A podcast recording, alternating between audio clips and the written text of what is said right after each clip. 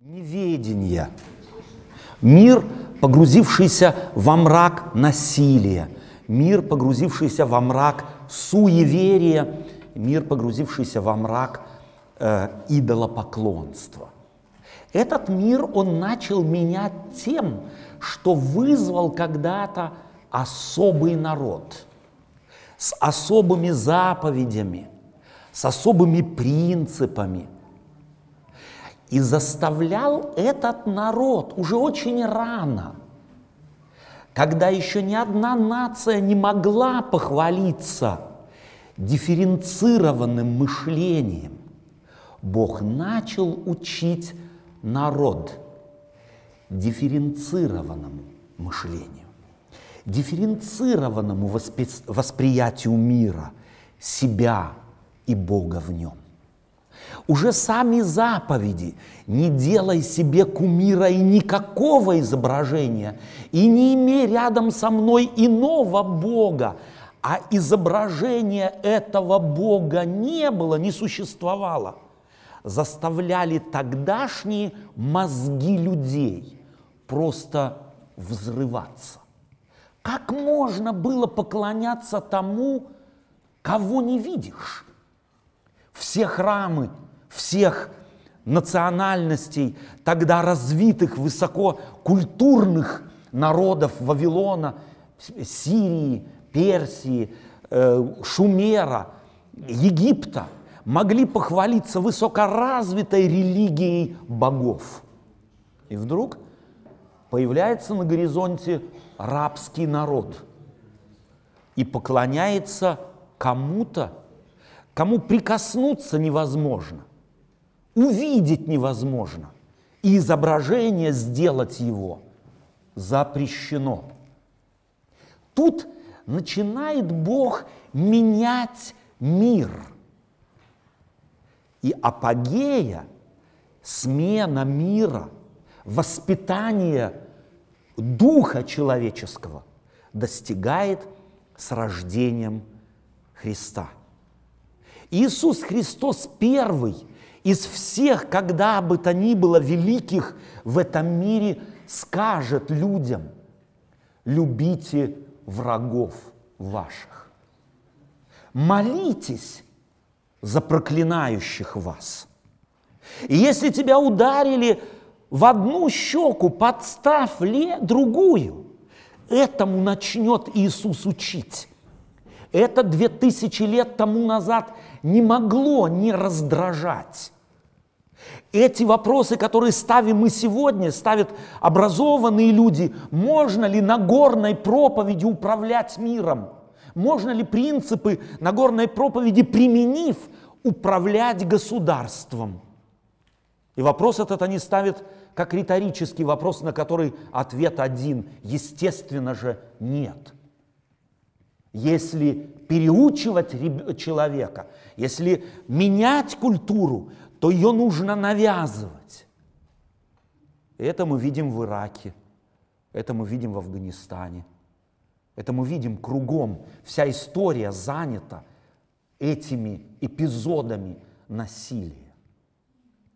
Давайте мы присмотримся сегодня в день рождения Христа, который мы, надеюсь, с удовольствием празднуем.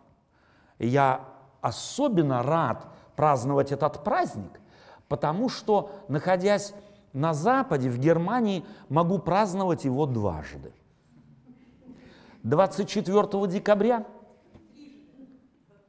и 7 января. И вот и 11 да. И если бы еще нашлась какая-то церковь, которая нашла бы еще какой-нибудь веский аргумент в еще какой-то день праздновать Рождество, я с таким же огромным удовольствием присоединился бы к ним. И знаете почему? Я сейчас попробую объяснить. Я читаю всем известные строки Евангелия от Матфея 2 главы. Когда же Иисус родился в Вифлееме Иудейском, в дни царя Ирода, пришли в Иерусалим волхвы с востока и говорят, где родившийся царь иудейский? Ибо мы видели звезду его на востоке и пришли поклониться ему. Услышав это, Ирод, царь, встревожился, и весь Иерусалим с ним. И собрав всех первосвященников и книжников народных, спрашивал у них, где должно родиться Христу. Они же сказали ему в Вифлееме Иудейском, ибо так написано через пророка, и ты, Вифлеем, земля Иудина, ничем не меньше воеводств Иудиных, ибо из тебя произойдет мне вождь, который упасет народ мой, Израиля. Тогда Ирод, тайно призвав волхвов, выведал от них время появления звезды. И, послав их в Вифлеем, сказал, пойдите, тщательно разведайте о младенце, и когда найдете, известите меня, чтобы и мне пойти поклониться ему. Они, выслушавши царя, пошли, и вся звезда, которую видели они на востоке, шла перед ними, как, наконец, пришла и остановилась над местом, где был младенец. Увидевши же звезду, они возрадовались радостью весьма великою. И пошедши, вошедши в дом, увидели младенца с матерью, Марию, матерью его, и падше поклонились ему, и, открывши сокровища свои, принесли ему дары – золото, ладан и смирну, и, получивши во сне откровение не возвращаться к Ироду, иным путем отошли страну свою. когда же родился Иисус в Вифлееме Иудейском. Так Матфей начинает свое Евангелие. Собственно, все до этого это вступление.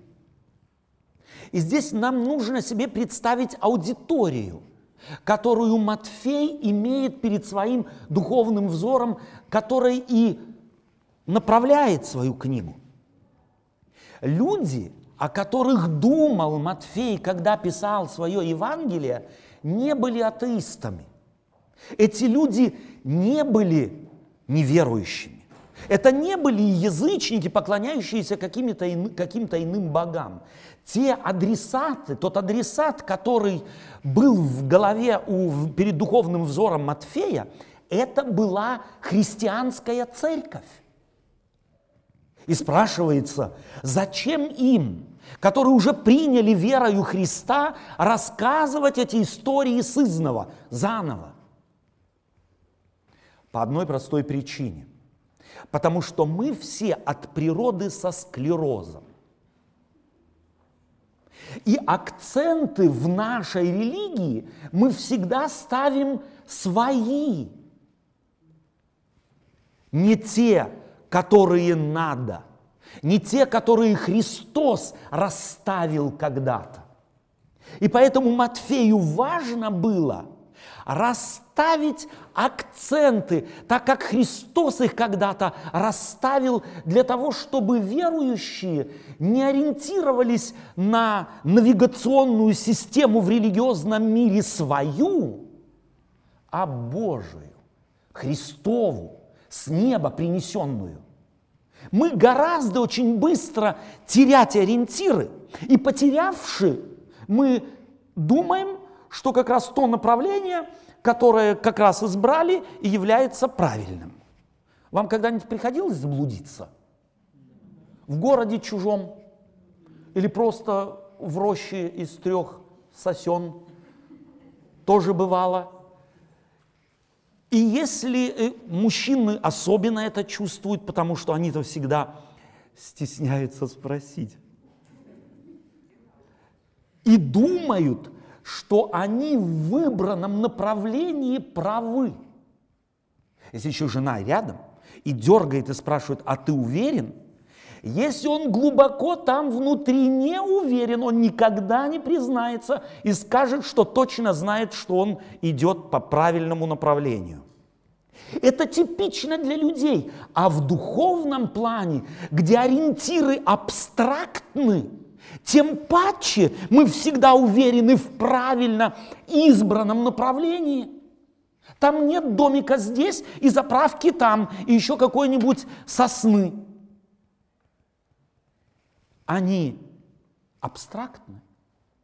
И тут очень быстро появляются передвижки – и появились они уже в первом поколении христианской церкви. И вот эти передвижки хотел вернуть на исходную ось, исходное направление евангелист Матфей. Он ведь был очевидцем. Он из первых уст знал все. Он смотрел в лицо Спасителя – и потому хотел тем, кто его не видели, начертать так, чтобы приблизить их максимально к тому лицу, которое его захватило, изменило его жизнь и взгляд на мир. Матфей – потрясающий писатель. Коротко, несколькими штрихами, как великий художник, он рисует первые шаги появление Царства Небесного в мире. В дни Ирода. Этого слова было достаточно, даже 50 лет после всех событий, чтобы у всех воскресли ужасные времена, ужасные годы правления Ирода Великого. Человек этот был на самом деле деспотом, как он записан в книжках. Он сам не был иудеем, он был идумиянином. Но на престоле Давида сел он как исконный царь Израиля. Интересны, может быть, исторические детали. Прежде чем воцариться в Иерусалиме, он должен был Иерусалим взять приступом потому что иерусалимляне воспротивились его царству, когда узнали, что Римская империя назначила его царем. Иерусалимские ворота закрыли. Он взял войска и с помощью римских легионов покорил Иерусалим. И всех, кто сопротивлялся и был не уверен в нем – всех уничтожил. Он уничтожил совет, так называемый Синедрион, и заменил его своими ставленниками. Он был четырежды женат, и только один раз счастливо. Он был влюблен в принцессу Мириамни, которая родила ему двоих сыновей. И когда по интрижкам – царским донесли, что она якобы имеет любовника, то Ирод приказал казнить ее. И ее сыновей, царевичей тоже. А потом ходил по своим палатам, кричал и звал ее имя. В дни Ирода – в эти дни родился Иисус. И здесь, может быть, нужно нам попробовать заглянуть в веру и знание Матфея, чтобы понять еще одну другую важную вещь. Матфей четко знал то, чего мы не учитываем довольно часто, что мы-то не выбираем место рождения, мы не выбираем время рождения. А Христос мог его выбрать. И когда, и где, и у какой мамы, с каким папой. И этот Христос не выбрал ни Рим, не выбрал он Афины, не выбрал даже Иерусалим. Он выбрал Вифлеем. Ну, казалось бы, Господи, если уж Вифлеем, то это несколько километров от Иерусалима, так родись же уже хотя бы в столице, но нет. И маму с папой-то выбрал он из Назарета, из города, который не имел никакого, хоть какого-нибудь хорошего, хорошей характеристики. Ходившая тогда пословица гласила, что может быть доброе из Назарета. Вот это место выбрал Иисус, чтобы появиться в мир. Что хотел он этим? Если кто-то что-то выбирает, то он этим ведь что-то хочет сказать или нет? Если вам, дорогие женщины, муж что-то подарил на Рождество, то этот подарок ведь что-то говорит вам или нет? Если вы еще не замужем, и он открывает вам коробочку с кольцами. Все ясно? Не надо объяснять. А если вы женаты уже долго, и он на Рождество вместе с каким-нибудь подарком еще и цветы подарил, то тоже объяснять не надо. Выбор подарка объясняет и отношения. Многие вещи не надо интерпретировать, они сами за себя говорят. И родившись в Вифлееме Иудейском, выросший в Назарете, Спаситель хотел сказать, что он ищет не того, что разъединяет его с людьми, а что его до конца с людьми объединяет. Бог ищет того, что объединяет его, ушедшее от него творение, с ним. Плюс, ну Бог же мог бы и по-другому решить. Он бы мог на облачке спуститься, продудеть через ангелов весть и сказать так, объявляю всему миру, от ноне вы все спасены – и уйти на небо. Ну, мог же бы. Но будучи Богом и не переставая им быть, он становится тем, кем не был. Он становится творением. Мы можем представить себе эту бездну, в которую он опустился – Спаситель Вселенной, Творец Вселенной рождается как ребенок, и у него должны прорезаться зубки. Он должен учиться ходить. Он должен учиться говорить. Он должен слушать маму. Он должен учиться с детками на улице решать проблемы и конфликты. Тот, кто сотворил мир, входит в него как обыкновенный земной житель. Самым естественным образом. И не в палатах царских. Это должно сказать больше, чем мы, люди, способны, пользуясь нашим языком, выразить. Иисус ищет, что же объединяет человека с Ним. И он уже объединяется с человеком образом появления в мир.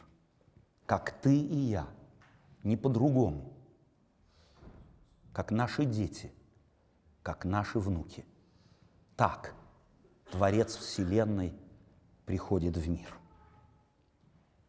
И потом говорит Матфей, что э, в это время приходят в Иерусалим волхвы с востока. Эта фраза тоже невероятно много говорила тогда людям, нам она говорит мало. Она говорит невероятно много. Волхвы с Востока – это те люди, ученые, с, с, сродни современному ученому люду. Это люди, которые занимались или были представителями нового мировоззрения, новых взглядов на мир. К этому времени оставляют или разочаровываются народы в их культуре поклонения языческим богам. Богам, которых они, э, которых они э, в своих храмах представляли. И на место их приходит миропонимание, мировоззрение о том, что каждый человек, а совокупность людей в нациях управляются неким роком, судьбой. А судьбу эту предугадать, заглянуть вперед можно, наблюдая звездное небо. И вот волхвы были первыми и лучшими из них, тех, которые царям, князьям, народам предрекали будущее. Так случилось, это сегодня могут астрономы высчитать, что как раз в то время две звезды как бы перекрыли друг друга. И таким образом воспринимались обыкновенным невооруженным взглядом, как одна вдруг появившаяся яркая звезда. Понятно, что они знали, что это констелляция двух звезд. Но в их понимании звездочетов это было знамение. Это было знамение. Одна из звезд, Сатурн, это звезда, которая была звездой иудеев – Звездочеты представляли себе, что у каждого народа есть своя звезда, и по этой звезде можно предопределить судьбу народа. И эта звезда появляется в созвездии рыбы. В гороскопических системах последняя. Это значит, по их представлению, родится царь. Звезда какая? Иудейская значит в Иудее. Куда надо идти? В Иерусалим. И царь этот будет апокалиптическим, последним, потому что появилась эта звезда в созвездии рыбы. И эти люди отправились в Иерусалим. Тысячу, примерно 200, 1300 километров. Не на автомобиле, и самолете или Э, комфортабельном поезде, на верблюдах, ослах и пешком.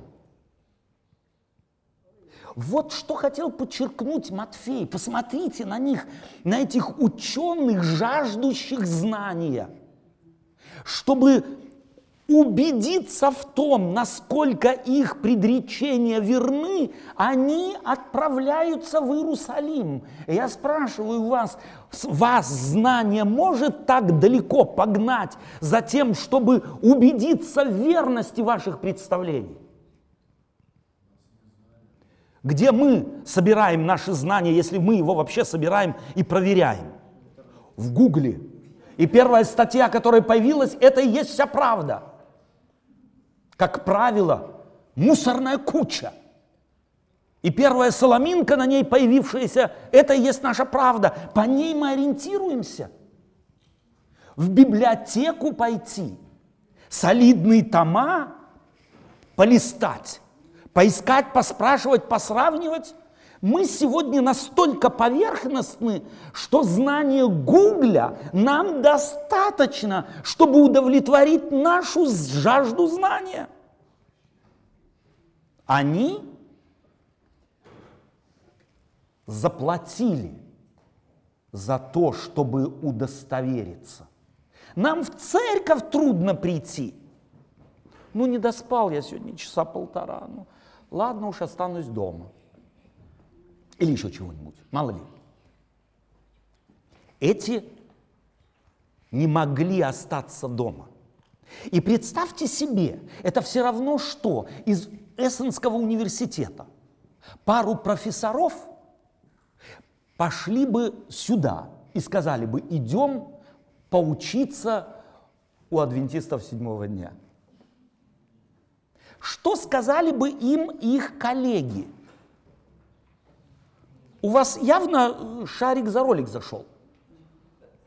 А там этот антагонизм был еще больше. Вы куда? Вы из Вавилона идете в какой-то вшивый Иерусалим, к иудеям, к евреям. Антисемитизм всегда был крайним, и вы туда идете, у вас все в порядке. Их ничто не могло удержать. И вот они приходят в Иерусалим и спрашивают, где родившийся царь? Голубыми глазами.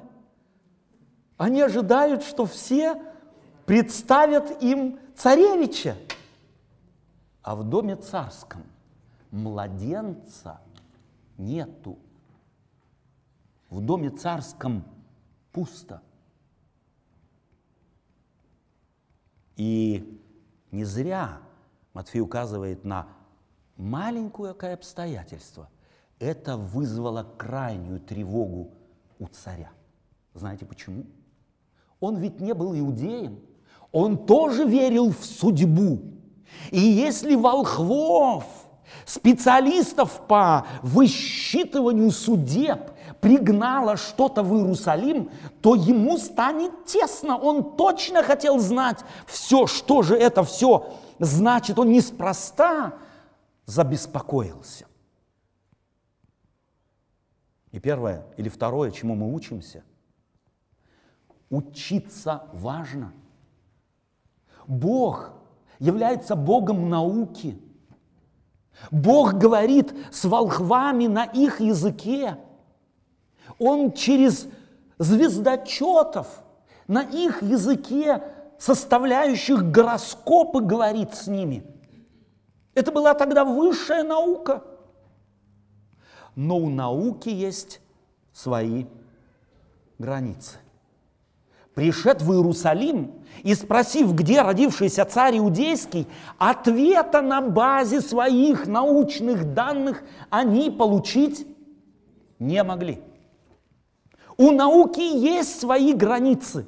Ни химики, ни физики, ни астрологи, ни астрономы, ни геологи, никто не сможет вам ответить на вопрос, есть ли Бог. Потому что научным путем на этот вопрос ответа получить невозможно. Поэтому если мы, как современные люди, ищем ответ на вопрос, есть ли Бог, то идти к ученым, профессорам всех направлений научных значит идти туда, где ответа получить невозможно. Его надо искать в другом месте. И этот высший свет, представители высшего научного света, должны были обратиться к народным мудрецам завшивелой Иудеи. Где должно родиться? И те во всей своей простоте, развернув свои свитки, говорят, есть у нас пророк был такой, и он говорит, что должно ему родиться в Вифлееме. Кем для этих мудрецов были вавилонские мудрецы. Кем? А-а. Врагами. Иудейская вера никак не могла согласиться с миропониманием волхвов. Это были два разных мира. Но интересно, что волхвов не удержало их научное видение мира – прийти, пожелать прийти в Иерусалим. И когда они услышали не вписывающийся в их научное представление ответ на их вопрос, где родился царь, то они туда пошли. Им не, помешало от, тот, не помешал тот факт, что с их научным пониманием это, этот ответ никак не не сливался в одно целое. И они куда отправляются, написано? Вифлеем. А евреи с ними пошли? Христиане, то есть это то, что сегодня наука и мы с вами. Они с ними пошли? Вот эти те, кто Моисея читали. Мы повторяем ту же самую историю. Мы готовы, чтобы те пришли к нам. Мы будем очень рады. И мы будем потом во всех газетах, во всех э, передачах говорить о том, что к нам пришли профессоры у нас поучиться. Но мы у них готовы учиться. Мы с ними готовы идти. И я спрашиваю вас, когда вы эту историю читаете, кто вам более симпатичен? Волхвы? Или все-таки те местные пасторы той церкви? Вы только так громко не говорите, пожалуйста. Ну почему? Да. У них была цель, они хотели найти. И они таки нашли. А теперь давайте спросим себя, на кого мы больше похожи? На кого мы больше похожи? Я удивляюсь тому, дорогие друзья, что в приближении Рождества всякий раз христианские газеты и телеканалы полны предупреждения. Рождество праздновать – это грех. Это плохо. И знаете почему? Потому что Рождество-то 24 декабря приходится на языческий праздник, который 2000 лет тому назад праздновали язычники. И на 7 января тоже приходится какой-то языческий праздник. Праздновать нельзя. А то этот старый, уже давно всеми забытый идол. Цап тебя за шкирку. И все. И я спрашиваю, а что все? А вот и все.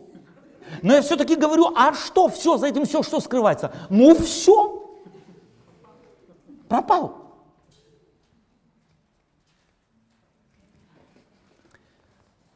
А если бы мы спросили христиан того века, первого, конца первого, начала второго века, почему вдруг они Рождество стали праздновать вообще? Ведь они довольно быстро поняли, что они праздновали субботу, они праздновали воскресение Иисуса Христа, и они, естественно, праздновали и рождение Спасителя. Почему? Что они хотели этим сказать? Они искали причину праздновать. А мы ищем чего? А мы ищем как бы не праздновать. Они корнями своими уходили в Ветхий Завет, а Ветхий Завет полон. Израильский народ праздновал, столько праздников у них было, кому, которых нам не снилось. Если бы все праздновали, то э, наше государство разорилось бы просто-напросто. Каждый седьмой год, просто целый год вообще не работать никак, нисколько. Мы просто разорились бы. А каждый с 49 на 50 еще и всем долги прощать. И банкирам, и всем, э, все займы отдавать, и все на этом. Мы закончили существовать. Да нет, не закончили. Если Так вот, смотрите, дорогие друзья, что хотели христиане. Они были наполнены Духом Христовым, ищущим, что объединяет их с язычеством, а не что их разъединяет. Они поняли глубокий смысл пришествия Спасителя в этот мир. Я попро- простите, если я вам расскажу следующую сконструированную историю. Представьте себе, я рассказал бы вам, что я родился э, в семье, и папу моего не знаю. Знаю только по рассказам мамы и старших моих братьев и сестер. А история такова, что э, был у нашей семьи враг, и он как-то ночью поджег дом. И папа, спасая всех и меня, погиб. А я когда вырос, стал спрашивать у мамы, а когда день рождения у папы, ну, сконструированная история, а папа его, мама его не знает. И представьте себе из этих рассказов маминых, моих братьев, сестер, я так полюбил моего отца, которого сам не знаю, что у меня появилась мысль, а да, я придумаю себе его день рождения. И его любовь настолько меня захватила, что я решил его придуманный день рождения совместить с днем рождения того, кто поджег наш дом. Это была бы хорошая идея. Папа бы обиделся, если бы узнал. Нет, никогда. Если он из любви сделал то, что сделал, и я, не ведая его дня рождения, придумал его себе и символически положил его на тот день, когда родился враг, которого, из-за которого мой отец умер, то мой отец похвалил бы меня за то. Как вы думаете, не зная дня рождения Спасителя, знаете, почему христиане положили его на 24 декабря или 7 э, января? Потому что они с умыслом сделали это. Они хотели язычникам сказать, вот, что в тот день, когда вы празднуете дни ваших богов, которые по сути не являются богами, мы празднуем нашего Бога, которого мы видели, который пришел в наш мир, которую свою любовь нам доказал, умер, воскрес, и мир этот принадлежит Ему. Как вы думаете, Христос в обиде на такую идею? Я думаю, что ответ здесь сам собой разумеется. Я в восторге от, этой, от этого великодушия первых христиан. Знаете, почему в первые сто лет тогдашнюю цивилизацию христианства просто заполонило? Да потому что они искали общения, они искали общего с язычниками, чтобы им дать возможность узнать преимущества их веры. Они знали, что человек не верить не может – в какую-то ерунду он всегда будет верить, но они им хотели подать не ерунду, они хотели научить их вере истинному Богу. Это им удалось. Я удивляюсь тому, каким скудодушным стало христианство сегодня, каким маловерным, каким испуганным, каким трясущимся – в то время, когда исповедует веру в Господа господствующих и царя царей. Нам надо чаще читать Евангелие.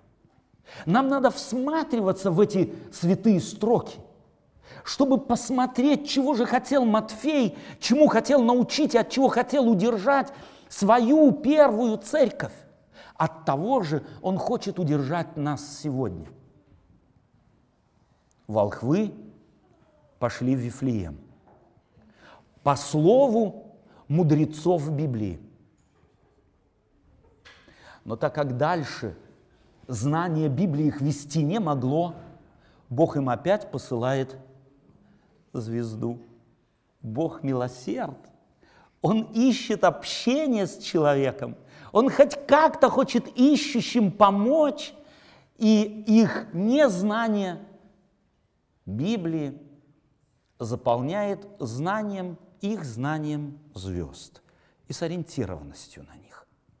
А когда они увидели царя, когда они ему поклонились и отдали все, что могли, звезда уже не играла для них никакой роли.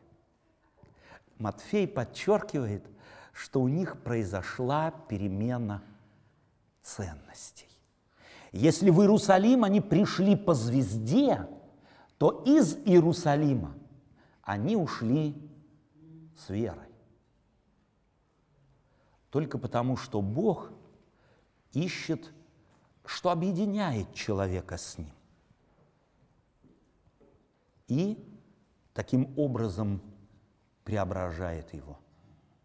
Бог сегодня хочет мир преображать через нас с вами. Насколько наше сердце открыто этому плану?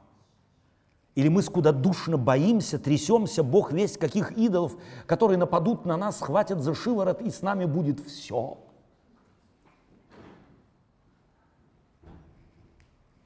Я хотел бы, чтобы в день рождения Христова мы укрепились верой во всемогущего Бога, который ищет общение с родом человеческим, невзирая на национальности, языки, привычки, традиции и культуру. Он спас всех, чтобы мы стали частицей Его в этом мире и несли бы этот свет общения и радости, раскрепощения и свободы. Потому что религия очень быстро может превратиться в тюрьму или клетку. Такую религию в мир Христос однозначно не принес. Какова твоя религия? Больше походит на тюрьму, на клетку или это путь, это свет, это свобода во Христе Иисусе? Ответить на этот вопрос можешь только ты. Аминь.